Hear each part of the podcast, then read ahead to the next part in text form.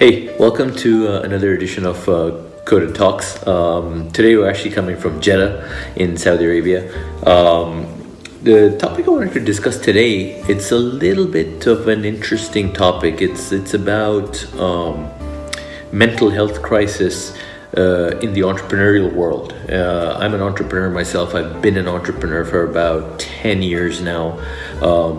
Obviously more recently uh, having started up coded minds uh, which you guys all know about you know we have gone through as entrepreneurs have gone through so many um, i guess range of emotions and, and feelings and um, you know maybe some of them in an extreme form i.e disorders. And and there's there's something that has to be done to um, help us out you know? We, we are there was a recent study where there's about you know 600 million entrepreneurs in the world. I'm not quite sure how they come up with that exact number. I think the number's a lot more especially if you count i don't know in the in the frontier and emerging market world uh, people who are on on street vendors selling fruits and vegetables literally on the street. I mean i mean i consider them an entrepreneurs as well.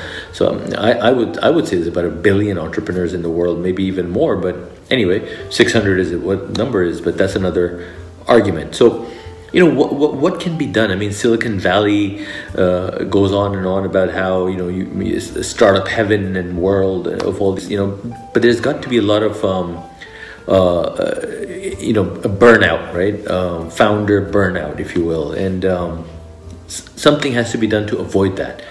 My own view is that, you know, more recently, uh, I closed a, a, a, you know a, round of funding in my in, in, in my company, and I've been hearing a lot lately that um, investors are asking for insurance companies, or well, the founders to get life insurance.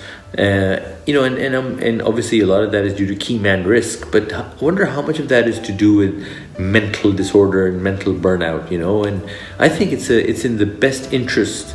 Um, of the investor's return on capital that they should probably stipulate in contracts how founders and, and, and or, or entrepreneurs you know should should go on health retreats and and you know they should be taken care of. Um, it should become like a requirement uh, you know and I, I, think it's it's something to be said there. I think there's a lot of you know us entrepreneurs are, are likely to suffer a lot of um, you know stress and anxiety and, and and you know suffer from maybe extreme cases maybe even bipolar uh, god forbid in, in many uh, instances. And and so you know because we go through a lot of range of emotions right? We're, we're investing intellectual capital we're investing emotional capital we're investing our financial capital you know we're in, if we if those of us who are in relationships are investing relation capital you know dress on a relationship on its own way which is another subject altogether.